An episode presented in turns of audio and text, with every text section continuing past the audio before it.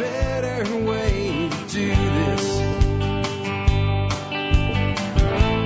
Let me show you a better way.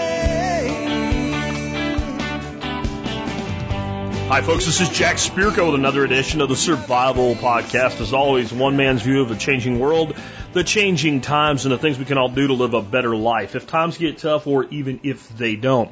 Today is June the 3rd, 2021. It is a Thursday, and it's time for the Expert Council Q&A show of the week. I've got a great lineup of experts for you today. I got Dr. Ken Berry on diet and nutrition during pregnancy and how keto or low carb, et cetera, fits in with that. John Pugliano with a lightning round we got investing in carbon credits. Exxon's new hires. Are they woke Marxists? Is it spelled doom for Exxon? And 529 plans uh, and, and a bunch more. We have buying and farming land that has been previously chemically managed. That's the best way I can put it. With Darby Simpson. Doc Bones will talk to us about getting your freaking sense of smell and taste back after a case of COVID. Now, most of the people I know that have had COVID, like, they did have that symptom, but within like days or maybe a week of recovery, it went away. Apparently, there's some people that have gone months with no sense of smell or taste. That I don't like. Will Doc Bones be able to help? We shall see. Uh, on your smell and taste, a lot of you guys keep birds, right? You keep chickens or ducks or what have you, and you have lots of eggs.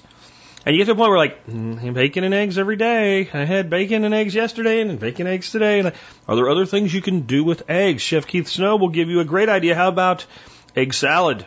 Anybody can make egg salad. Let's let's let's take it up a notch though. Curried egg salad.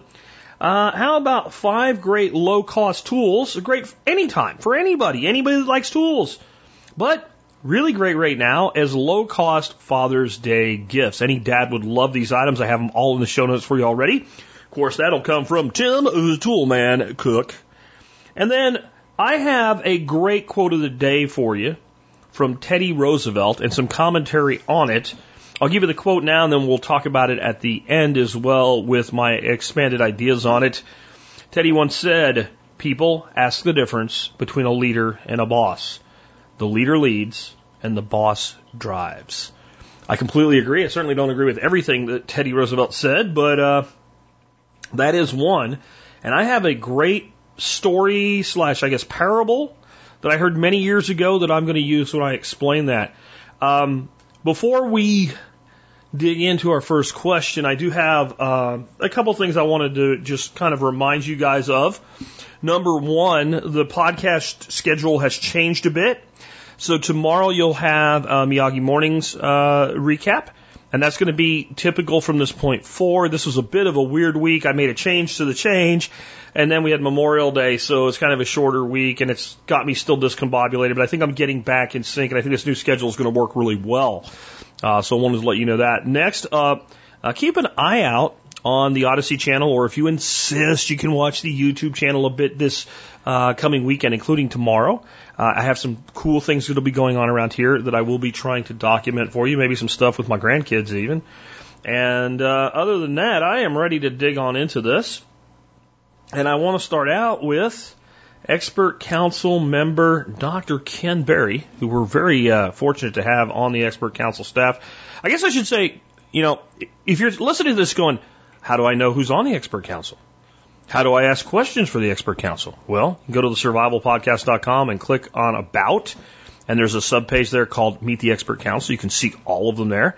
Uh, they're all listed in every episode like this. And the way you ask a question, email me, jack at the survivalpodcast.com. Put TSPC expert in the subject line.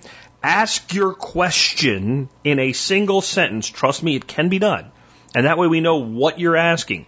Tell us who it's for and then give as much detail as you want. But I promise you, if you start with the detail rather than the question, we'll all be confused and either you won't get an answer or you'll not get the answer you were looking for. Trust me, I've been doing this for almost 13 years now. I am a professional. I think you're a professional after doing something for 13 years of anything. Uh, that is our birthday coming up, by the way. My wife and I were just talking about that on June the 20th of this year. TSP will be 13 years old. I'll just take a moment here to say thank you to all of you who have made that possible by supporting my show and listening to it and sharing it with others. And with that, let's hear from Dr. Ken Berry, diet and nutrition during pregnancy. Hey, Jack and the TSP crew. This is Dr. Ken Berry answering a question today from Kay, just the initial. Uh, in a recent episode, you discussed paleo diets during pregnancy. Could you expand on do's and don'ts for diet during pregnancy? I have been reading the latest edition of What to Expect When You're Expecting. Oh my God, yeah, ignore all the dietary advice in that. And it cautions against kombucha, cheese made from unpasteurized milk, which is mozzarella and blue cheese, uh, deli meat, runny eggs. Your thoughts are welcome. So, okay, here's what we're going to do. I, I'm going to do a little thought experiment with you and the other listeners so that they can help a friend or a, uh, maybe a, uh, one of their children who's pregnant Let's go back in time 50,000 years. Okay. What did an expecting mother, a mother who's pregnant, what did she eat back then? Would she eat runny eggs? Would she eat raw eggs? Yes, 100%. Would she eat any kind of meat she could get her hands on? Yes, absolutely. Uh, if they milked a cow back then and the milk set around enough and got the right microbe in it and turned into cheese, would she have eaten that? 100% yes. Uh, it is completely and perfectly safe to eat runny eggs, deli meat, any kind of real cheese whatsoever. Uh, if you want to drink kombucha, you can for the taste, but but uh, be aware that many of the health benefits of kombucha and kefir and other things are greatly overblown. You can eat seafood, you can eat sushi, uh, not the rice, just the just the raw fish. None of these things are unhealthy. You're going to use something that God gave you to detect if meat or something else has gone bad, you're going to use your nose and you're going to sniff the cheese and sniff the meat. If it smells fresh, if it doesn't smell like it's off or going bad, it is perfectly safe and fine to eat.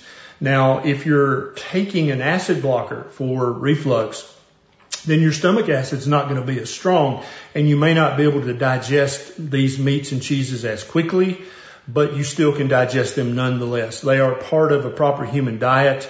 Uh, and every pregnant woman should eat a proper human diet. Every breastfeeding woman should eat a proper human diet. Every woman, every man, every child should eat a proper human diet. Now let me give you a resource that will help you understand real nutrition advice during pregnancy and during breastfeeding. It's a book by Lily Nichols, L-I-L-Y, N-I-C-H-O-L-S. And the book is called Real Food for Pregnancy. It's available in a paperback and also in an audible if you'd like to listen to it.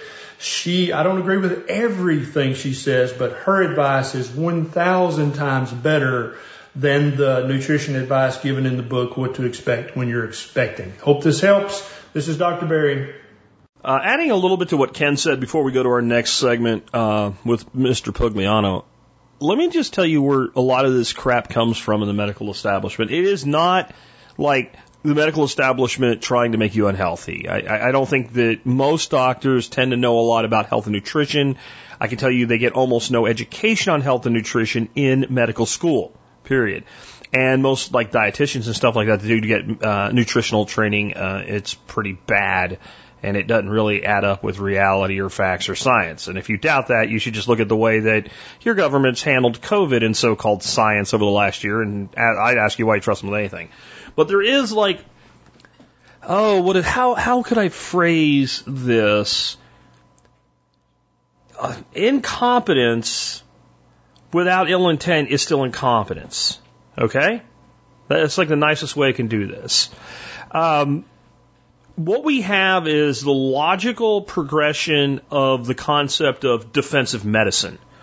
Defensive medicine is where a, a, patient goes to a doctor and there's no real reason to run this battery of tests, but I don't want to get sued for missing something and they got insurance, so I'll just run all these tests. And if you think that's new, I learned about that long before TSP was a thing. Uh, in fact, I learned about that, I would say, before I was professionally successful. There was a long, long, long, long time ago in, in, in, a galaxy far, far away where a young Jack Spirko actually looked at going into the world of alternative medicine and herbology. And I actually went a good year into that course of education, and I read a book by Linda Page, which told me about that. And that was, God, like 96. So defensive medicine's not new. What's happened with medicine over time is you always hear the term like, you want your kid to grow up to be a doctor or a lawyer. Well, doctors have started to be a lot like lawyers. And as a business person, I can tell you what lawyers do. Lawyers don't tell you what you can do, they tell you what you shouldn't do, and their goal is to tell you not to do anything. I mean, literally, that's how it feels. They're like, well, I need to do this. Well, you shouldn't do that because here's how you can get sued if you do that. So what you have to say to your lawyer is, well, how do I do this uh, with the least potential to be sued? And then you let them explain that. And you say, and and and and well, can I do this? Well, that's more like, yeah, but can I do this? This is legal, whatever. And like you end up having to like take their advice, which will generally be, don't do anything, sit still and do nothing. That way you won't get sued. Um, and you have to decide based on their uh, recommendations which risks you're willing to take. Where this comes in with pregnancy is, well, so a doctor will say, well, don't eat sushi. Ah, not pregnant woman eats sushi. Oh, that's insanity. Well, you know, there is this small possibility of uh, potentially eating a bad piece of fish, which, like Ken says, if you're eating it raw, especially, you're not going to do it because it's going to smell bad. But since it would be worse for, you know, potentially the, the, the fetus, the baby, for that to happen than if I just did it myself. Well, we're going to put that on the high risk category, even though it's not. Even though it's not. Like, I mean, if you're going to be under it, this type of um, over cautiousness would be like saying, well, your your your kid's going to go to the playground. Did you put elbow pads and knee pads on them and a helmet? And you're like, no, they're not. They're not going to the skateboard park. They're going to the, they're going to play on the swings. Well, they could get hit in the head with a swing. They should have a helmet. When they're running around playing tag, they could fall down and scrape their knee. They should have knee pads on. That's what's going on here. That's what's going on here with the way doctors approach this subject, in my opinion. With that, let's move on to uh, John Pugliano with an investing lightning round. We're going to talk about carbon credits. We're going to talk about the new Marxists, if they are, being hired by Exxon and what that's all about, and 529 plans. John, take it away. Hello, TSP. We have a number of investing questions to get to. The first one comes from Dylan, and Dylan works for a global manufacturing company. They have plans to go carbon neutral by next year. Dylan asked them how they plan to achieve this, and their answer was to use carbon offset credits. And so Dylan's question is, is there a way for the average person to take advantage of carbon credits and use it as an investment opportunity? Well, Dylan, that's really a good question. I think that the trend towards using carbon offset credits is only going to increase in the future. The concept of its use and the networks for how to trade carbon have been in the works for many, many decades. And just like everything else, the convergence of all the technologies that are coming about are making it easier to track carbon and also to have technologies to be able to reduce or sequester carbon. And so going forward, the infrastructure is being laid out so that there will be a viable carbon trading network that will only get stronger in the future. So to Dylan's question, he was asking about how can the average person do this? And the best way for the average person to invest in anything is through some type of a exchange traded fund or a mutual fund that focuses on a particular industry or particular sector. And in the case of carbon credits and carbon trading, there is an exchange traded fund that concentrates in that area. The fund name is called KraneShares Global Carbon ETF. The ticker symbol is KRBN. The fund is designed to track and to mimic the IHS Global Carbon Index, and its performance and its popularity has done extremely well. Now, I do have to give it a caveat that this is a very new fund. It's been around for a little bit less than a year, but its performance over that time has gone up probably in excess of 50%, and it seems like it's building quite a following. Since this is a developing market and industry, there's a lot of small players in it. These funds don't have a lot of assets, and that's what keeps a conservative investor like me out of them. Uh, but to give you another name, there's a fund that is an exchange traded note. It's the iPath Series B Carbon. Its ticker symbol is GRN. It's based on the Barclays Global Carbon Index. From my initial analysis, it seems to be more volatile than the KRBN. And so there's a couple options for you. This is a very rapidly developing market. And I think you can expect a lot more funds and companies and opportunities to invest in carbon trading and credits as we go forward. Now our next question is different but related. It comes from Jamie. He sent a bunch of links to the media stories about the three new climate activist board members that have been elected onto ExxonMobil's board of directors. Jamie is asking if this is something to be worried about, if it's a Marxist, you know, communist leftist attack on the free enterprise system and the economy, and if this is going to endanger our retirement accounts, or on the other hand, is this just tinfoil hat stuff that you shouldn't worry about? Well, Jamie, personally, I think that you should ignore the way the media is playing this and not look at it so much as a victory to the environmental left, but more of a coup from the investment community to try and get ExxonMobil to be a more profitable company. The reason these activists were able to get elected to the board of directors was primarily driven by the fact that BlackRock, which is a large institutional investment firm, they pushed the idea through the investment community and they got a lot of retirement funds and large institutional investing firms to back the proposal. And so while a lot of the media attention has been on the fact that these board members are climate activists and they're going to try and drive ExxonMobil to be less carbon based and more focused on renewable energy, I think that's true, but I think the other side of this is that BlackRock and other large institutional firms have been concerned that ExxonMobil has been very poorly managed. And it's not only that ExxonMobil has failed to adequately invest in renewable energy, but ExxonMobil, if you go back, you know, 20 years ago, even failed to recognize or properly invest in the whole shale oil revolution. And so as a consequence, over the last 15 years or so, ExxonMobil's debt has skyrocketed at the same time their capital productivity has collapsed.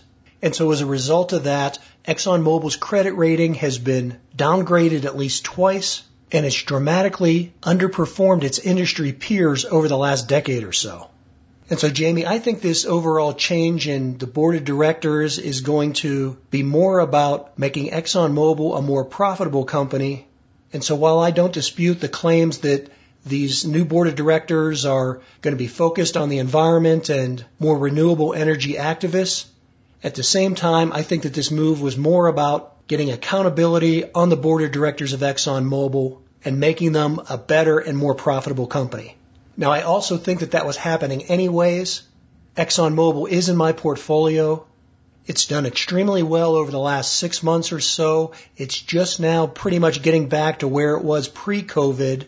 And I think that changes like this on the board of directors, as well as the overall improvements in the economy, are going to keep driving the price for ExxonMobil up. So I think this is a positive thing not only for ExxonMobil, but also for the U.S. energy and oil industry. Now the last question we can get to today comes from Dory. Give a shout out to Dory. I met her a couple months ago at Cold Spring Workshop. And Dory's question is, what advice do you have for 529 accounts when the graduate has no interest in college? Here's the background. Her son is graduating from high school and he has a small 529 account which has, you know, probably less than $20,000 in it. He has no interest to go to college at this time. And so she's thinking about just cashing out the account. She realizes there's a 10% penalty. And then she says she assumes that the tax consequences are on him to pay and not on the person who set up the 529. Well, Dory, I'm not a tax expert, but I'm going to give you some answers that I've pulled off the IRS's website. And also there's a really good article that Charles Schwab wrote about this. And if you contact me, I can give you some more information and provide you with the links to these articles. Well, Dory's dilemma is not unusual, and it's one of the main reasons of why I don't like 529 plans. The other reason is, is that in all the cases I've seen, they give you extremely limited options of what you can invest in. And personally, I just don't think the whole tax breaks are worth it. Now, as far as Dory's specific questions, Dory, one thing you definitely have wrong, and this is as far as I know and from what I've read on the IRS's website, the tax consequences are on you, not on your son. Remember, your son is the beneficiary, but you as the parent are the one that actually owns the account, you own the funds, and you're the one that benefited from the initial tax deductions when the fund was set up and contributed to. So any of the taxes that are going to have to be paid on this, along with that 10% penalty, are going to go against you and your income, and you will be taxed at whatever your ordinary income rate is. So something you need to consider if you are going to withdraw these funds is maybe you wouldn't want to take them all out at one time to minimize the impact of you moving up into a higher tax bracket. Something else you may be aware of, but I'll just point it out, is that since you do own and you're in control of this account, you can change the beneficiary. And so if you have other children, you could take off your son that doesn't want to go to college and you could put other children on it. And in fact, it's not just children, it's any family member. So you or your husband could use this money for education. The beneficiary could be changed to a niece or a nephew or, you know, one of your brothers or sisters. Even your parents or grandparents, if they're still alive and wanted to use educational benefits, could use this money. So that's something you want to think about. The other part is, you know, you could also let this money sit there for a little bit, give him a little time to really think about what he wants to do. Because remember, this money can also be used not only for college, but also for technical school or similar types of career training. And so I wouldn't necessarily make a rash decision and take the money out right now. If you can try and bide some time right now and see if perhaps your son is going to want to go to a technical school or other vocational training, where he can use this money, it would definitely make more sense than paying the taxes and the penalties on it. Uh, the other thing I guess I should mention too is in terms of changing a beneficiary, it does not even have to be used for higher education. They've changed the laws on this where 529 funds can be used for K to 12 education as well. So again, if there's some younger siblings or some nieces or nephews that can use this money, that might be a place to direct it. Having said all that though, if your son is definitely not going to use the money and you can't think of anybody else to transfer it over to, then there's no sense just leaving it sit where it is in the 529. The penalty's only 10%. That's not the end of the world. Just remember that that overall tax burden is going to come back to you and it's going to be taxed at whatever your ordinary income rate is. So try to plan for and minimize that impact. Wait, Dory and everybody else, thanks for the questions. I'm out of time. Until next time, this is John Pugliano from Investable Wealth and the Wealth Steading Podcast. Uh, everything he said on the 529s is right except for one thing, which is right but couldn't be possibly not right. So the tax consequences of a 529 plan are the responsibility of whoever is the plan was in their name. I know this because I made the mistake of setting up a 529 plan for my son but the mistake I didn't make is I didn't set it up in my name or my wife's name. It was originally set up and was always set up in his name.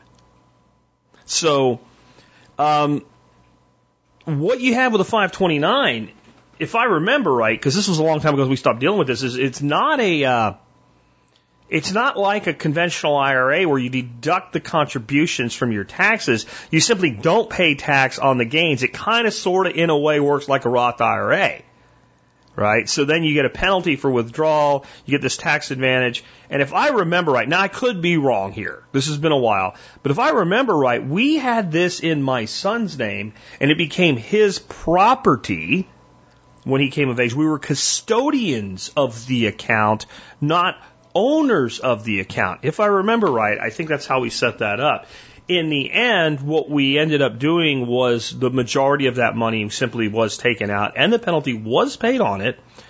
Um, and whether or not it was our responsibility or his responsibility didn't really matter because we did give him the money. More on that in a second. But it came out of the money when the money came out. So it wasn't like somebody got a bill for it. So it just came out when the money was taken out, right? So this could actually be an issue for this individual. If she decided, well, if you're not going to use it for college, I'm going to keep it, and she takes it out, she may be worried he's going to get a bill. No, that you can just basically pay it on the withdrawal. There you go on that. Um, now, let me say something here about this, kind of adding to what John said about you don't have to do this right away. He may decide he wants to use this for some intended purpose in the future, and it can sit there honestly, I believe it can sit there. His kids could use it. If you want to leave it there, I not necessarily would. But what I would add to the concept of, well, wait, give him a few years. Maybe he'll, you know, turn around. Let's say you're like, I, I'm totally willing to give this to him as a life establishment fund, but I'm not doing it with a 19 year old kid out of high school that doesn't know what the hell he wants. Right? So what age are you going to do that then? And to me, kind of the age where you go, no matter what they want to do, if this really is for them, I need to be at peace, hand it over to them and walk away and not, if they go piss it away, I can't say anything is 25. 25 to me, and I'm not talking about legal contracts or anything, I'm saying where I trust a young person who has not otherwise proven themselves to be an idiot, that they're going to think a little bit more about money before they spend it. 21, I'm not there yet, especially when you're talking significant, you know, you know, tens of thousands of dollars. With the caveat of, well, you know, if you did come to me at 22 and you had a good plan for the money, then I would release the portion of the money you need to execute that plan and then all of it at 25, treating it more like a trust fund that, that, that, that completely transfers at 25. If you're going to take that approach, there's literally no reason to withdraw the money until then. So that's the other way to look at it. You could also let him take out some portion and hold the other over for someone else. However, in my my gut instinct is get it the hell out of there eventually. And no one should ever, ever, ever, ever, ever, ever use one of these terrible things ever. They're awful. They're horrible. They're not worth it. I agree with John 100% on that. Other stuff, uh, let John speak for himself on that. Let's go now with uh, buying land that was uh, previously uh, heavily, heavily uh, managed with chemicals. Darby Simpson.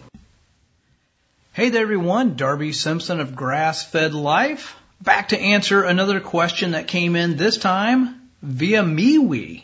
That's right. If you're not following Grass Fed Life on MeWe, you're missing out. Uh, this question came in from Ben. And Ben says, hello Darby, when looking for land to purchase to raise your own animals, such as cows, pigs, and chickens, is it a concern with them grazing on lands that used to be old farm fields that may have been sprayed with DDT or other sprays that are known to be on the more toxic side for decades? If so, would you recommend testing soil samples upon condition of purchase of the property? Understanding in most scenarios you will have no idea what was sprayed and for how long on the property you will be buying. I'm looking at land in western PA specifically. Well, Ben, you know, is, is this a concern? Sure. It's, it's something to be aware of. It's, it's something to be cognizant of. Um, that being said, you know, most farmers are using synthetic fertilizers. They might be using uh, glyphosate if they are raising Roundup Ready, genetically modified crops. Um, this is kind of something that's hard to get away from, though. Now, you ask about doing testing. Sure. Um, I, I mean, you know, you, you can look up, uh, some labs and do some soil samples and send those things off. Um, you know, if that makes you feel better, I, I don't see anything wrong with it. Now you say, you know, should I make, um, a, a purchase contingent upon this testing? I, you know, I don't know how far out you're looking for real estate and maybe the real estate market where you're at, you know, is a bit slower. But stuff here, especially like if there's a house on it, when I say here, I mean central Indiana, stuff is selling like in 12 hours, sight unseen, with multiple offers over asking price. So I don't know that this is the the time, perhaps, to want to make you know a purchase uh, contingent upon a soil test. But again, that's potentially a regional thing, and if you're looking way way out there at a piece of property uh, that doesn't have a whole lot of action, you've you've probably got that kind of time, particularly if it doesn't have a house on it. If you're looking at raw land.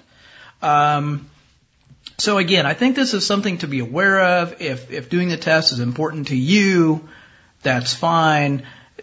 Do I think, you know, that um, this should be something that keeps you from purchasing property? No. Because again, this is really hard to get away from. We've been doing quote unquote conventional farming since 1945. I mean, all those bomb factories at the end of World War II didn't want to go out of business and they started producing fertilizer. So it's a really hard thing to avoid. And most of this stuff within two to three years is pretty well gone. You know, we've converted a lot of row crop fields on our family farm into usable perennial pastures. And I've talked about this at length on the Grass Fed Life podcast. You can dig back into the archives and listen to those. Like, we went through the nuts and bolts of how we did that and what the steps were, and what the results were, and, you know, the kinds of grasses we planted and did, you know, did we use any fertilizers to get them to start all, all these different things. Um, within two to three years, you would never know that that used to be a burned out row crop field. I mean, we literally tripled organic matter in like three years on a lot of these fields. And that's because we're rotationally grazing cattle, moving them every day and just building soil. Um, you've got to start somewhere. So again, I mean, I think this is something to be aware of. How far up the list of priorities does it go? You know, it's up there a little ways, but gosh, proximity to job and family, uh, bang for the buck on the property you're purchasing, um, you know, the uh, the spousal happiness factor, uh, you know, are, are your kids involved in things? Like, those are all higher to me when you're talking about this kind of thing. There's a lot that goes into that. There's a, a lot that goes into a land purchase, uh, and where you want that to be. And you're not going to find the perfect piece of property. Uh, if you do, don't move there because you'll you'll mess it up, right? but um, you know, look up some labs, see what they would, you know, charge. Find out what they can test for. I don't know that a lot of labs are going to be really set up to test for residual chemicals. Most of the labs I've worked with, they are looking at like, you know, here's your profile of your soil. It's loamy.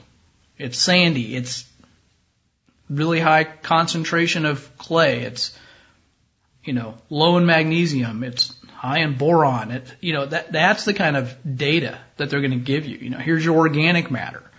Um, they'll ask you what you're going to use it for. They'll make recommendations on how you would, you know, want to amend the soil, uh, to, to that end, right? I've, I've never, honestly, I've never worked with a lab to say, hey, what, what kind of chemicals were, were sprayed on this land? And I guess I'm at an advantage there because basically I know. I know what's been sprayed on my ground. I'm not going anywhere. I've got 200 years of family history here. I'm going to deal with what I got. And we've had really good results. We've had really good results at repairing bad ground. And this is just like I'm just following in the footsteps of those who have gone before me doing the same thing. Like it's, it's pretty amazing how quickly the ground and nature will will heal itself if you just give it a nudge in the right direction. I, I think you'd be pretty surprised. So, um, I think if you find a piece of property, Ben, that you know outside of this one component looks like a win, go for it, buy it. I, I wouldn't wait on, on test results unless you have some reason to believe that like it was a former nuclear waste dump. Like if you, if there's something that tells you like, hey, there was environmental, uh, catastrophes occurring on this land or, you know, there's a big, uh, there's a big stream running through it and there's this factory that's upstream that I, maybe they got caught dumping stuff, you know, years ago. Like okay, yeah, those could be red flags. That's something that you're going to know regionally. We're, we're talking about in general here. Like, if you don't have any of those big red flags and you find that piece of ground that works for you, works for your situation, works for your family, works for your budget, this is, this is pretty low priority to me, all things being considered. Ben, I hope you find that helpful. Everyone, thanks for sending these questions in. You can hit us up on MeWe, or you can always email them to me, Darby at grassfedlife.co. And be certain to check out the resources we have at Grassfed Life. We have got over 150 podcasts. We have got a free farming mini course that talks about pigs, chickens, and cattle. We've got homesteading courses that are very inexpensive. We've got a pastured poultry processing course. If you're going to butcher chickens, I promise you that course, which is crazy cheap, will save you more than the cost of the course just by not purchasing the wrong tools to do the job. Chicken tractor plans, you name it, we've got it out there. Check it out. As always, keep these questions coming. Always happy to answer them and help you guys out. Everyone have a wonderful week and take care. So if I looked at a piece of land right now and I was even thinking about this issue, unless the land was conventionally row cropped, soy, corn, wheat, like that, right? Soy, corn, wheat, soy, corn, wheat, soy, corn, wheat, where I absolutely know they're spraying the shit out of it and running GMO crops and, and spraying glyphosate and 2,4-D, et cetera. Um, man, I, I, I'm pretty much not going to worry about it. About the only other way I would is if it was hay cropped and I know it was like sprayed with Grazon. And so I would simply, if there was any concerns, ask. You're not going to test for this and buy a piece of property right now, like Dark Darby's saying. It's not going to happen. It will be gone, and somebody else will have it, and you won't. So, I mean, if you have a legitimate concern, like you pull up and there's like round bales everywhere, and it's clearly being just grown and hayed and grown and hayed, and, and there's a specific chemical that you're concerned about, you might ask about that, and it'd be a good idea for her to know which ones you should be worried about and what their half life is, etc. And even then, I would probably still consider it anyway, depending on what I'm going to do with it, especially if I'm going to graze it. If I'm going to graze it, almost everything will be forgiven very quickly by the nature gods. If I'm going to row crop it myself with like some sort of uh, organic farm or something like that, I may be concerned because your problem would be if this thing has been drenched with something like glyphosate for 20 seasons, it may be difficult to grow what you want to grow. You got it? So that's that's you know grazing is is is God's giant you know healing bandage for Earth, in my opinion. Right? Grazing and forestry. Those are your two ways to fix land. Um, if you're talking about like when I bought this piece of land here, I knew these people did like some conventional gardening and basic fertilizer and, you know, probably sprayed Roundup around the edges, like around buildings and stuff like that. I didn't give two shits. I didn't give two shits. I don't give two shits now. I'll never care.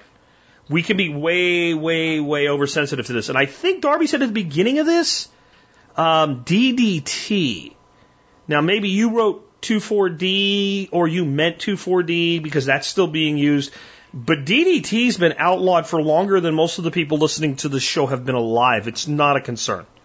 It's it's, it's not a concern. It, it, it's like not a concern at all, um, at all. So, uh, with that, let's go ahead and uh, talk about getting your freaking sense of taste and smell back after a case of COVID, and we're talking weeks or even months down the road from full recovery. Hi, Joe Alton MD here, also known as Dr. Bones of the survival medicine website doomandbloom.net, where you'll find over 1,200 articles, podcasts, and videos on medical preparedness, plus the co-author of the Survival Medicine Handbook, Alton's Antibiotics and Infectious Disease, and designer of an entire line of medical kits at store.doomandbloom.net. This week's question for the expert council comes from Chad, who writes, How do you restore your taste and smell after having COVID? I had COVID 19 in the beginning of January and still don't have my taste and smell back. I've tried all the YouTube and TikTok remedies like smelling essential oils, burnt orange, brown sugar, and being thumped on the head while pressing the olfactory nerve. Chad. Chad, with so many illnesses presenting with fever and cough, the loss of sense of smell and taste, also called anosmia, has become perhaps the main symptom that tells you you're dealing with COVID-19 and not some other respiratory disease. While a good percentage of people regain these faculties a month or so after recovery, well, a number of people like you, Chad, still have deficits in taste and smell months later. Why this is happening in these cases is not yet completely understood. Losing your sense of smell and taste can be jarring, could be emotional, and adjusting boy has to be difficult. Almost a year later, some still haven't recovered their senses And for a percentage of people who have, odors are now distorted. Normally pleasant aromas may instead smell foul and rancid. This phenomenon is known as parosmia. The general public believes that the loss of sense of smell is caused by damage to certain nerve cells that go from the nose directly to the brain. This would be bad because it means that the virus could go straight to the brain and cause major damage. Luckily, it doesn't seem to be the case, at least in the grand majority. It's not the nerve cells that are affected by COVID-19, but certain support cells instead known as sustentacular cells. When the sense of smell and taste, which relies heavily on smell, will return in a person who suffers from loss of sense of smell, that's uncertain. One recent study which tracked the health of 2,428 individuals who claimed to have lost their sense of smell and taste as a result of COVID-19 found that about 40% of them had completely regained their sense of smell by six months later, while others reported some improvement. Only 2% or so, however, reported no improvement at all. Chad, I would doubt that a bop on the head while holding your nose is going to do much for anosmia due to COVID. It may have worked when you thumped that old TV into giving you better reception, but there's no hard data that I found that it works for your problem. Some scientists believe that oral steroids would help, but I would think that that would work best with current inflammation. Your COVID experience was months ago. Still, I guess it's an option to discuss with your doctor. The small bit of good news is that various studies have suggested that for people whose perception of aroma and odors has been damaged after a viral infection, that repeated short-term exposure to smells can help them to recover. You've said you tried this, but maybe you just need to do it for a longer period of time. What they recommend is picking up several, four or five, different scents that you enjoy or better, have some personal connection with and actively sniffing them on and off during the day, spending about 20 seconds on each scent. The suggestion is for different categories flowery, fruity, spicy, resinous. Use the items themselves or the corresponding essential oil. For example, if you chose lemon as one of your scents, you could use some grated lemon peel or lemon oil. It's not just sniffing the substance, however. Focus your thoughts on lemon and try to recall what your experience with lemon was. It's not an immediate fix, but over time, this might help you to recover your lost sense of smell. This is Joe Alton, MD, that old Dr. Bones, wishing you the best of health and good times or bad. Thanks for listening. Hey, if you believe in our mission, do us a favor and check out our entire line of quality medical kits, individual supplies, and personal protection gear at store.doomandbloom.net. You'll be glad you did. And thanks for the good wishes for recovery from my recent pneumonia. Hopefully I'll soon be back to my old crotchety self. God bless. Yeah, this is one of those things that you know, kind of sucks. I mean, like so much joy in your world and so much experience in your world comes from the sense of smell. Uh, and the, the, I think the reason you lose sense of taste is really you've lost sense of smell. It comes down to that. The only thing I would add is the more research I do into vitamin D and how many things it makes better, um, you may want to look at your D3 levels. And uh, as I've said before, the levels that doctors say are dangerous are not dangerous. And uh, you may want to, you know, look into some of the books that I recommend on D3. And if you just go to the, the, the website and put in D3, you'll find that information. If you can't find it, email me and I'll help you out with that. But um, I, I think everybody in this audience that doesn't know what your D3 levels is should check. And if they're under like 80 you should be supplementing. And that would be well into what's considered the, the good zone. Uh, over 100 is considered dangerous, and, and there are different ways that number is, is derived. So uh, this is the most common one. It's like uh, nanoliters per, per micro. I don't know. It's something like that. It's the most common one. Um, but if you had like a 120 in that, um, most doctors say, "Oh, that's a danger." It's not dangerous at all, and it would probably be about as healthy as you could be. Anyway, let's move on with uh, something to uh, spur those taste buds. Try this uh, as a as a remedy. Usually, curry's got enough oomph to it that you uh, you kind of taste it. Curried egg salad with uh, Chef Keith Snow. Hey, Chef Keith Snow with HarvestEating.com and FoodStorageFeast.com wanted to give a simple recipe this week for egg salad. Now, egg salad is something that used to be popular. I mean, I grew up uh, in the you know late 70s and 80s was when I was kind of a, a child, and it was uh, it was something more popular back then. You can still find it at some diners here and there, but it's really You know, it's kind of a, a grandmother type recipe, but I find it to be excellent, especially if you're following a lower carb or keto type diet. This fits in well. It's filling. It's tasty and uh, it's easy to make. So the first step to making great egg salad, of course, is the eggs. Those of you that are still buying store-bought eggs, first of all, I would encourage you to quickly find some sources in your area that have fresh eggs that you can buy from chickens that are outside doing what chickens normally do. Because those store bought eggs, I mean, to call those eggs compared to the type of eggs that, you know, Jack still sells, you know, duck eggs, whatever, or local chicken eggs. It's really not even the same product. So do find some eggs. I'd suggest checking out something called localharvest.org. Um, they can match you up with some farms. Also, Facebook Marketplace. If you just put you know fresh eggs, you'll find people in there typically that have eggs. So get yourself some good eggs first. Um, I like to use duck eggs. My current um, egg lady has both, so I'll usually buy four to five dozen chicken eggs and one dozen duck eggs from her whenever I uh, see her, which is usually about every ten days to two weeks. And uh, duck eggs are fantastic in this egg salad. So let's talk about um, you know hard cooking the eggs. Now, I'll be the first to admit that sometimes they're easy to peel, sometimes they're not. Using the exact same method so you can quickly do a search online and find lots of different methods because some of the more fancier food blogs have done some real technical deep dives into hard cooking eggs. It's really not that difficult. Um, the way I prefer to do it is to set up a steamer, um, and I crank that thing up until the water is vigorously boiling. I put the eggs in there, and this recipe calls for six large eggs. Um, I'll put them in there, put the cover on, I'll start a timer. I go 13 minutes. So after 13 minutes, I remove them carefully. These things are going to be hot from the steamer, and I'll crack them a few times on the counter, just making sure the shell is loose, and then they get dropped into a waiting bowl of ice water. And it's not a bowl of water with three ice cubes. It's a bowl full of ice cubes with some water. You want this really, really cold. So put that in there, um, move your eggs around and give them four or five minutes to cool, and then they should be fairly easy to peel. And uh, like I said, sometimes it just works really well. Sometimes it doesn't. That's just part of life. But no matter what, you don't have to get them out perfectly. You're not making deviled eggs where they need to look neat. So just get the shells away. Um, and then what you're going to do is throw those into a bowl and you're going to add these ingredients. Two teaspoons finely minced shallots. Now when I say finely, I mean really finely. You don't want little quarter inch chunks of shallots. So finely minced shallots, one tablespoon finely minced celery, half a teaspoon of good quality prepared curry powder.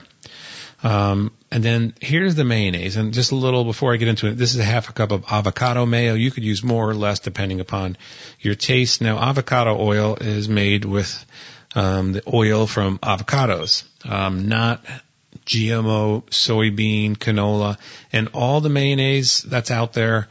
Most of it is made with really bad oil, particularly, you know, Hellmann's, Best Foods, whatever. Those are the real common ones. In the South, it's Duke's, and you know, hey, I'm a fan of Duke's mayo. I'm not going to lie, but um, the older I get and the more I watch what I eat, I know that those type of um, heavy omega-6 oils definitely give me some inflammation. My joints will hurt a couple days after um, eating it, particularly if it's deep fried food. But back to this, um, find yourself some avocado mayo. Um, Chosen Foods has it, so if you search Chosen on Amazon, you should be able to get it. But it's really high quality stuff. It doesn't taste like avocados, but the important thing is it doesn't have that crap oil. So back to the recipe, you put a half a cup more or less of the avocado mayo, one tablespoon of minced chives. I keep chives in my kitchen garden, so I'll go out and cut some. And then salt and pepper to taste. Now you can use black pepper or white pepper here. It's totally up to you. The rest of the dish is pretty simple. You just have to bash this stuff up and um, make it into a salad. Now, serving things, I just mentioned keto diet. Um, I don't follow keto diet, but I definitely try to keep things lower carb. And more importantly for me is avoiding gluten. Um, and it's a bummer because we store hundreds and hundreds of pounds of grains here at our house and we make, we have a grinder, we grind the grain fresh, we make bread, the kids eat it, my wife eats it a little bit here and there. Um, I try to avoid it just because gluten is just definitely not a friend of mine.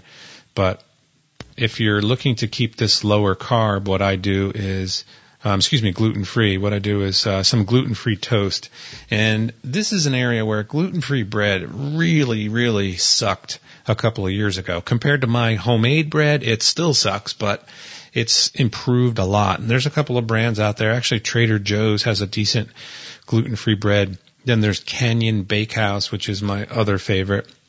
And they look a little weird. They're a little smaller than normal, but when you toast them up, um, they're actually a pretty good substitute for bread. Um, the one that I've been using has about 18 grams of carbs per slice, so I can deal with that. And I'll make this egg salad up. I'll even have this for breakfast and put, you know, good quarter cup of egg salad on a slice of that toast you know, the nice chives in there, the, the minced um, shallots and celery give it a little bit of crunch and flavor. And then the addition of the curry really makes it totally different. Um, and I would say a little bit unique if you have not tried that before.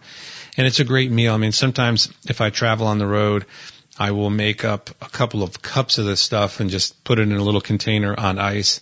And um, I'll travel with it and just take um, romaine lettuce. Um, and I take out all the outer leaves and just take the romaine hearts, and I'll just dip those into the egg salad. It makes a really great meal. Um, so I'd recommend it, and I hope you guys and gals give it a try. Wanted to mention that if you're interested in spices, I do have a couple in stock in the Harvest Eating store over at harvesteating.com, and also highly encourage you to check out the Food Storage Feast course which will teach you how to cook with your stored food. Lots of new students recently. I think people are finally paying attention to what myself and Jack and others like us have been saying for years and years and years. Um, start preparing because uh, the world is crazy, as you know. So with that, I hope everybody has a great weekend. Welcome back, Jack. I know you're uh, probably still struggling with um, coming back to reality from vacation. I know that um, myself, when I come back from a vacation, man, there's it takes me like 36 hours just to mentally deal with um, being back to the to the normal life because you know vacations, particularly when you go down to Florida, it's sunny, there's beaches, it reminds you of summer and not being in school as a kid. So a lot of great memories when you come back from vacation. It can be a grind. So I hope you're adjusting well, and uh, I uh, hope everybody out in TSP land has a great weekend. If anybody wants to email in some questions to Jack, I'd be happy to answer them. Take care, everyone. So I'll throw a couple things on that. Um, the uh, the on the mayo. Uh, my favorite avocado mayo is put out by a company owned by uh, Mark Sisson. That's a Mark's Daily Apple, uh, big Primal guy, and it's called Primal Kitchen is the brand. And there's a lot of different varieties of it. The plain regular mayo that's just made with avocado oil. Don't buy it online. And assuming there's a Costco near you and you have a membership, don't buy it at the grocery store. The big giant ass jars at Costco cost about the same as a little bitty tiny jar at the grocery store. And the price is, in my opinion, exceedingly high on Amazon and uh, in other stores as well. So I would not get it from Amazon, whatever, if you want the plain mayo. And then, of course, you know, there's all these flavored mayos and I would just say you can, you know, if you want chipotle lime mayo, that's not real hard to make. Um, if you want a pesto mayo, that's not real hard to make. But these are flavors that they do have. And occasionally I find the chipotle lime, which I really, really like at Costco. And when they have it, I'll buy it there. Otherwise, I make my own. Um, but if you wanted to buy them, generally, those are the ones you're going to pay a premium for. But if you just want the plain base mayo, I'm going to put it this way when you look at what it would take, and I think they're like a quart, it might be bigger than a quart. It's a big ass jar. It takes me a long time to get through it. Um, I don't think you could use your own eggs and buy avocado oil and make it yourself for what you can get it for at Costco. You definitely can make your own avocado mayo if you want to and save money over buying it at like uh, Albertsons and other grocery stores. Just saying, like it's ridiculously expensive. Um, it really is. So, uh, my other thing I wanted to say is on the bread stuff, you know, gluten, keeps being on being gluten free as much as possible. I, uh, I, I, I'm not worried about gluten. I'm worried about carbohydrates. So I'll tell you something that is uh, two things that are fantastic to use as kind of like a base for egg salad um, are one cucumber and two like peppers. Like either you know, if you like a mild chili, like a poblano, if you like that, but that would be a real competing flavor with something like a curried egg salad. Like if you really want to enjoy that curry, a more neutral thing like you know green or a red sweet pepper. Th- those are both fantastic. I eat egg salad a lot. It's one of the ways I get more mileage out of my duck eggs, and um, I do all different types of flavors with them. But cucumber, because I grow a lot of cucumbers, and we end up with like this surplus of cucumbers. We do cucumber salsa. I do a little bit of pickles. My wife doesn't really eat them, so that's not really great. And like, so we always end up like, I end up feeding ducks and chickens cucumbers. We grow so many cucumbers when they come into their own. Uh, but sliced and then a dollop of egg salad on a, you know, check out what else is good on uh, a cucumber. You might be surprised. And, you know, you're talking about very low carb load that way. All right. Next up. Five tools that are good at any time and inexpensive, and everybody might want them, but great gifts for Dad's Day too. Tim Toolman Cook. Hey guys, Toolman Tim here from toolmantim.co where we build business, create community, find freedom, and share success. Back again with another segment for the expert council. So I thought with Father's Day nearby, it might be a good idea to share with you some tool-based gift ideas that you might want to get for the special dad or dads in your lives. And dad, if you're like me and you've finally gotten your kids and wife on board with just giving you Home Depot or Amazon gift cards so you can pick out your own gift, then these might just inspire you to pick one up. I'll send you all the links to Jack to include in the show notes. And if you pick them up, make sure to, to buy them through T-Spaz to support Jack and all the amazing work he does. Okay. So in no particular order, here are my Father's Day tool picks for five under 40 bucks. Number one is Cat brand ratchet straps. This is the other black and yellow brand that I'm rather fond of. The one that isn't DeWalt, of course. Ratchet straps to me are like reusable shopping bags or Tupperware to my wife. No matter how many you have, it's always good to have more. I struggled for a long time with junk straps from the local dollar store, of all places, and went on a search to get better ones that aren't horribly expensive. Then one day on the shelf at Costco, I spotted them, brought them home with me, and they haven't let me down yet. They're 16 feet long, an inch and a half wide. They come four to a pack. They're wide enough to be strong, but not too wide that they're a pain in the butt to work with. The important metal parts are covered in plastic. The double hook design, while being a little bit bulky, gives me peace of mind while hauling debris on the highway. Their working strength is a thousand pounds with three thousand pound breaking strength, which makes them good enough for anything I do and any aspiring handyman out there. Item number two is the Bosch Laser Tape Measure.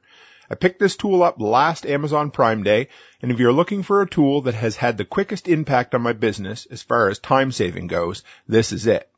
What used to take me minutes, i.e. get out my tape measure, find something to clip to, measure one side of the room, write it down, and then repeat for the next dimension, now takes four clicks and I then snap a picture with my phone. It takes AAA batteries, which works with my system. It's incredibly accurate up to an eighth of an inch over 65 feet, and in my experience is even more accurate than that in the distances I tend to work with. I wouldn't use it for hanging crown molding or anything, but figuring out flooring, cutting two-by-fours, if you're going to spend the money on them right now, calculating insulation, anything like that is spot on. I keep this in my truck console now and grab it just as often as I grab my FatMax tape measure when out doing quotes for customers. Number three is the Milwaukee multi-bit screwdriver. And I'm sure you're surprised that I didn't say DeWalt. But I did a head-to-head test this year, and to be honest, for hand tools, Milwaukee is knocking it out of the park, compared to DeWalt, that is. Every junk drawer in every house should have a multi-bit screwdriver, and this Milwaukee is the one. It's ever so slightly thicker than a standard screwdriver, but it's compact, the bits slide into it super securely, and it ratchets both ways, and also functions in a locked position. I've been on a mission to upgrade my EDC Handyman toolbox, make it slightly lighter and more compact, so I wanted to eliminate some extra screwdrivers and this was the one. I grab it almost all the time when on the job. I used it yesterday to tighten bolts on a toilet, the day before to remove switch plates and install a new dryer vent. It's sturdy enough that I'm pretty sure it would survive being run over by a truck and it's really not that expensive. So the fourth item is the only non-Amazon item on the list. And it's called the Razorback 20 tine multi-purpose rake. Say that 10 times fast. Picture a typical yard leaf rake style, but on steroids. For my Canadian friends, this is available up here under the Garant brand. The design is different than anything I've seen before. It has 20 tines that are much wider than a normal rake. They're rounded out to a 90 degree angle and made out of a thin sheet metal. The handle is longer than a typical rake and it's all rubber coated aluminum. I eyed this up at my local farm store a few years back. I bought one, loved it so much that I have two now because whenever my son and I work together, we argue over who gets to use it. It pulls so much more debris with it that you don't have to make 15 passes on a lawn to make it look presentable. The tines are stronger, so it digs in and dethatches so much better. And overall, the design is much more durable. I haven't broke one or even a tine yet, so I'd venture to say it's probably Tim proof, unlike a lot of the rakes that came before it. Not a single DeWalt tool on this list, imagine that. However, the fifth and final item is the Stanley Folding Chisel, which is the parent company of DeWalt and whose colors are black and yellow, so there's that. This chisel, on the cool factor alone, is top notch. It reminds me of those switchblade combs we all had in elementary school that we carried around in our back pocket. However, it isn't just cool, it functions perfect. When I first got the chisel, I didn't think I would use it much, but I noticed that I used it to try to dig out what I used to use the slot screwdriver for, and now I use the chisel all the time. But it would get beat up in my toolbox or bite me when I was fishing around in there. So one day on Instagram I saw this chisel, I found it locally and I gave it a shot. Everything about it is better than the store brand cheapy one I had. The striking head is wider. I didn't think a fold up chisel would be strong or sturdy enough to make my list, but it absolutely is. When I'm not using it, the handle splits in two, folds down and protects the edge. And when I am, the handle pushes together and stays where it is even after hitting a ton with the hammer. Okay guys, that's it. Had to bust through that really quick for you. I hope you enjoyed it. If you like what I share, run by toolmantim.co and check out my today's tool section where I share solutions to problems that I have found in my handyman business, solutions that have either made me money or saved me money. Solutions to problems like my kid spilled paint on vinyl siding, what do I do? Or I have a heavy picture I need to hang, but I can't drill the wall, what do I use? So thanks again guys for supporting me, and it means the world to me. Thanks Jack for giving me this opportunity to share with you guys on a regular basis. And as always, stay happy, stay healthy, and have a great week. So, uh, a little comment on Tim's before we get to my uh, segment for the day. Uh, all those tools are awesome. I'm probably going to get the rake for my wife. Yeah, I'm going to get my wife a rake. She loves to rake stuff. I just let it be and let it decompose, but she likes to rake stuff. Um, all of them are great. The Milwaukee multi-bit screwdriver is outstanding. The one that I that I thought would be like duh just suck and it, it doesn't. And I saw this several weeks ago when Tim reviewed it and he posted on social media and I just saw the words folding chisel and I thought, well that has to be a piece of shit. Like, why is he reviewing this? This has to be junk. He really didn't describe the right analogy when he said like the switchblade combs we had when we were kids. It's much more like a butterfly knife, though you, I don't think you can open it like a butterfly knife or a Balisong knife. It, it has, again, two handles on both sides of the chisel and it, they fold back onto each other. And that's how it attains enough rigidity to be stable and do what a chisel needs to do. I very quickly went from, yeah, I don't think so to, oh, that's cool to ordering one. And eventually, when I get around to it, uh, the Stanley folding chisel will be added to the T-Spaz catalog. That's how much I liked it. I'm also going to say I'm in this with Tim on hand tools. As you guys know, I almost bleed black and yellow DeWalt. So does Tim. So do many members of this audience. Uh, I love DeWalt power tools. They are, um, in my opinion, some of the best on the market. I'm not going to say the best. I really haven't used a lot of like Ridgid and Bosch and all. I think there's a lot of great options in power tools, but DeWalt is one of them. And since I've been using them for like 35 years now, I'm not changing. I do feel that lately DeWalt has started asking the question, what else can we put our name on? Which any good company in a modern competitive market is going to do. I have to say when it comes to hand tools, no, no motor involved. I'm not. I, I think there's too much of Black and Decker influence eh, going on there. Uh, DeWalt not only bought Stanley uh, a long time ago, they also bought Black and Decker, and Black and Decker is really kind of a a low end company period. And there is some like we'll take this thing and put this different brand on it, and I think that's a mistake DeWalt's making. And I'm not going to say every hand tool I've ever touched with the DeWalt name on it sucked. I'm going to say almost everyone I've touched had a better alternative for about the same or less money from somebody else. And DeWalt, you're better than this if you care, my opinion. Anyway, let's talk about, well, leadership. Yeah, because if you're leaders, you don't do stuff like that, DeWalt. Um, my quote of the day was from Teddy Roosevelt. He said, People ask the difference between leader and a boss. The leader leads and the boss drives. I thought this would be a good little anchor topic for discussion today because it lets me tell a story I haven't told in a long time, but I've definitely told it here on the air. I don't know if you'd call it a parable, really. I don't even remember where I first heard it. But the story goes like this: There was this this uh, leader of a, of, of a, a tribe that raised goats in a fertile valley, and his son was with him. And they were standing on one side of the valley, and they looked across the valley to the other side, where another tribe also raised goats. And there was almost no difference in the land itself. It, it was the same climate, obviously. I mean, it was visibly within each, you know, visible to each side. And uh, the tribes were not warring; they got along. But when it came down to was that the, the, the goats of the uh, of the tribe were the best in the land. They produced the sweetest milk. Uh, they had the best meat. They they produced more more kids every year, and they thrived. But if you looked from a distance, you really couldn't see much difference between these two tribes. So the young man says to his father, Father, I do not understand. Why do our goats produce better milk and better meat and produce more baby goats than our neighbors? And he said, Well, our shepherds, they lead the goats to the pasture every day. That's the difference. And the young man said, I don't understand. Don't they take their goats? He said, Well, they do take them, but they don't lead them. They drive them. If you watch our shepherds, they walk in front of the goats and, and lead the goats to where they need to be.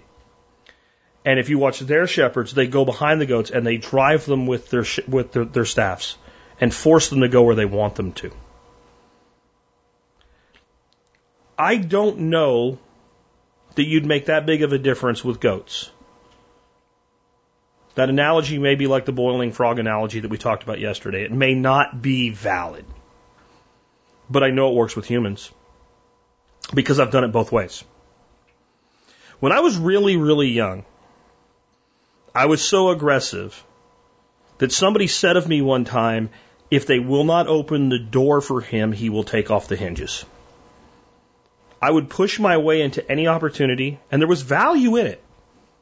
Because I went from being nobody when I got out of the army. I was literally a nobody when I got out of the army. And within just a few years, I was working for a technology company in structured cabling and fiber optics, and I was running crews of people. One of the one of the uh, contracts I had for a while, the youngest person working for me was a day older than my father.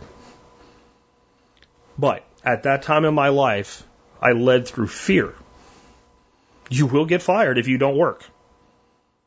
And I didn't necessarily come out and put it that way, but people knew, like, if you get set off on one of Jack's jobs and he sends you back to the office, you're probably going out the other door when you get back. You're gone. You're gone. And I drove people. I still had something going for me. I'm not exactly sure what over, you know, what didn't make it too much because I had loyal people. So I was doing some leading. But if I look back now at that man, he was not a good leader. Along the way, in that hunger, I moved into sales and marketing and project management type situations. And I had a great mentor named Ron. And Ron settled me down. Ron guided me toward leading versus driving. And I guess there was something in there because once I sort of was just just gently led, maybe a little push, but mostly led in that direction, it made sense. And as I applied leadership versus driving, I got better results. And I very quickly rose up in the professional world and became very successful both in like title and in income. And by the time I was ready to walk away from corporate America and do this show, my partners asked me to stay. My people wanted to know if they could go with me. And of course that would not, was not possible. They didn't know what I was going to do. But the people who worked for me wanted to know where I was going and could they go too. When people want to follow you without even knowing where you're going, you're leading properly. In fact, that's how you know you're leading. That doesn't mean they'll go wherever you go. But if the first inclination of those around you is to follow you, you're a leader. And you will never get there if your primary method of motivation is fear. Or if your primary motivational technique is driving. That doesn't mean you're not a prick when you need to be. It doesn't mean you don't fire, like, there's a difference between basically using the fact that you can be fired to motivate people and firing people because they have to go. A good leader will fire quickly. That's the other side of this. If you're in a position to fire people and hire people, and you're a leader, and you're never, you know, never really needing usually to drive people, you still need to fire the dead wood. And I'll tell you why. The people you're leading expect you to. And they have a right to have you do so if you have dead wood. If I have a department that has sufficient budget for 10 people in it, and I have one drag ass who everybody is always having to compensate for, I have only two valid choices should fixing the problem fail. I should try to fix the problem first. If the person seems redeemable at all, I should try to counsel the person and bring them up. That should be my first goal.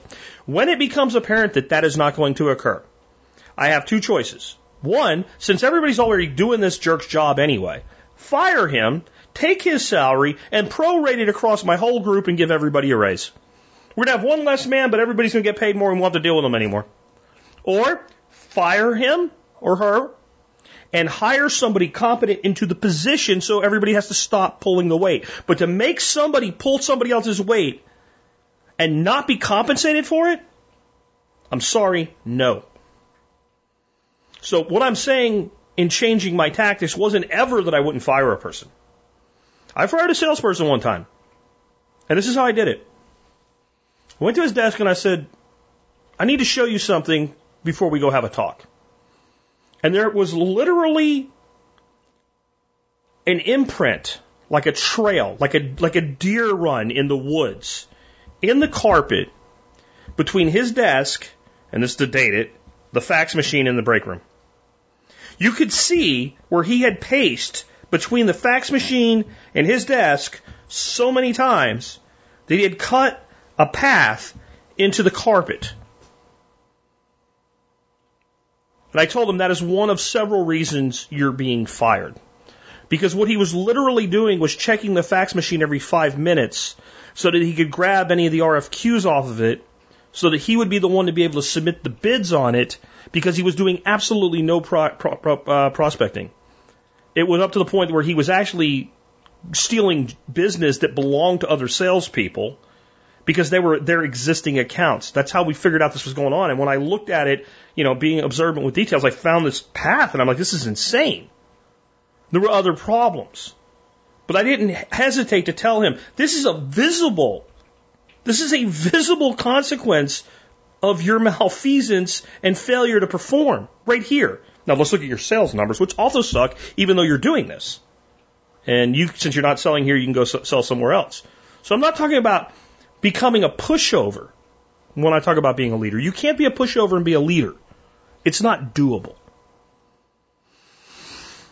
But you need to save the stick for the exception and the motivation as the rule. In the words of Teddy Roosevelt, people ask the difference between a leader and a boss. The leader leads and the boss drives. With that, let's go ahead and wrap things up. Hope you enjoyed today's show. If you did, remember one way you can always support us is be, become a member of the Survival Podcast Member Support Brigade. If you do that, you'll help us out uh, at about 18 cents an episode. You get all these great discounts. You use the discounts, get your money back. Most people find that they become a member 50 bucks a year. It's 18 cents an episode. They get their money back. All right. Get their money back. And then by the end of the year, if they actually do the math, they're like, I made like $85 in profit last year by having this membership, buying stuff I was probably going to buy anyway. Because we've got everything. We've got tactical stuff. We've got like outdoor gear. We've got seeds and plants. And I mean, we've got everything in the MSB. Check it out. Look at all the discounts. See if it works out for you and consider becoming a member. The other way, and this is a totally painless way because it doesn't cost any money. You're going to buy some stuff online today, this weekend, next week, this month, sometime you're going to buy stuff online. Just go to tspaz.com before you do and start your shopping there. That's all you gotta do. And you, no matter what you buy, you're going to help us out. You can also see all my items of the day, all my reviews. Today, I have finally brought to you the Karen Cart. The Karen Cart? Well, it's the Mac Sports collapsible folding utility wagon. Why do I call it a Karen Cart? You know, you go to soccer games and all, you all kind of the soccer moms with the carts that you know, little folding carts. That's what I'm talking about. Except it's a really, really good one. Like at the consumer level, like this, it's about as good as it gets. I needed one that folded down because I take my Challenger fishing a lot now. So if I'm taking the truck, I could have a cart, like a purpose built fishing cart. Most of them don't fold down. And they're also very expensive. Like, so I don't really need all that. What I needed was something where I can get my gear, you know, to the creek bank that's three quarters of a mile from the parking lot and be able to bring fish back in a bucket full of sloshing water and make that practical to do across a disc golf course. So the Karen cart came and I made some modifications to it. And uh, so that's reviewed today for you at the survivalpodcast.com. And there's even a video of my Karen cart and uh, how I built it out and how I set it up and where I got the rod holders and all that good stuff. Uh, you can check it out at tspaz.com. Always had somebody yesterday say, "Where's the item of the day?" You know, because they had listened to the episode, on MeWe and they, they, they were commenting on that episode. It's like, you can always just scroll down on the survivalpodcast.com and see everything for that day. But the way to get everything and never miss nothing, get on our Telegram channel. You'll get text right to your mobile device from me and no one else. If you get on the group, you'll, you know, be talking to, that's like 2,000 other members of, this, of the, the audience, I think, are in that group now. But the channel is just for me and it's just the stuff that goes out every day. Um, very seldom do I put anything on there that's not on the blog. It's pretty much I do a blog post, it goes on there. That's that's pretty much what it is, and you won't miss anything. And I doubt the Karen cart's going to sell out, but a lot of times I have special deals, and by the time the episode goes live, they're sold out. So if you were on the Telegram uh, channel, you'd have a better chance at getting them. Uh, recently, I had a DeWalt tool set that was like two hundred dollars less, and it was gone by noon, right? So I don't ever get the show out before noon except for the recap episodes on Fridays. All right, so with that, let's go ahead and wrap things up with our song of the day. Um, with the schedule change, we do four songs a week now instead of five because I don't put songs in the Miyagi Mornings recap episode. So I made some adjustments to this month's music from John Adam, and so he had a setup for next week for Sammy Hagar week. Well, being who I am, I don't want to miss any Sammy Hagar song. So I'm going to start Sammy Hagar week this week and then complete it next week. So we'll have all five Sammy Hagar songs. This is probably going to be for most, not all of you, the best song Sammy Hagar ever did that you've never heard. It called, it's called Who Has the Right. And this song could literally be an anarchist anthem. I don't know if that's what he intended, but just, I'm not even going to really talk about it. I'm just going to say listen to the words. And I think when you hear this song, like the very, very beginning, you're like, yeah, that's Sammy, but I don't know if I would have known that if I wasn't aware of that. And since I'd never heard this song before, but then as it builds, it's like, oh, it couldn't be anybody else. But the words, man, the words are solid. With that, I'm Jack Spirko with another edition of the Survival Podcast.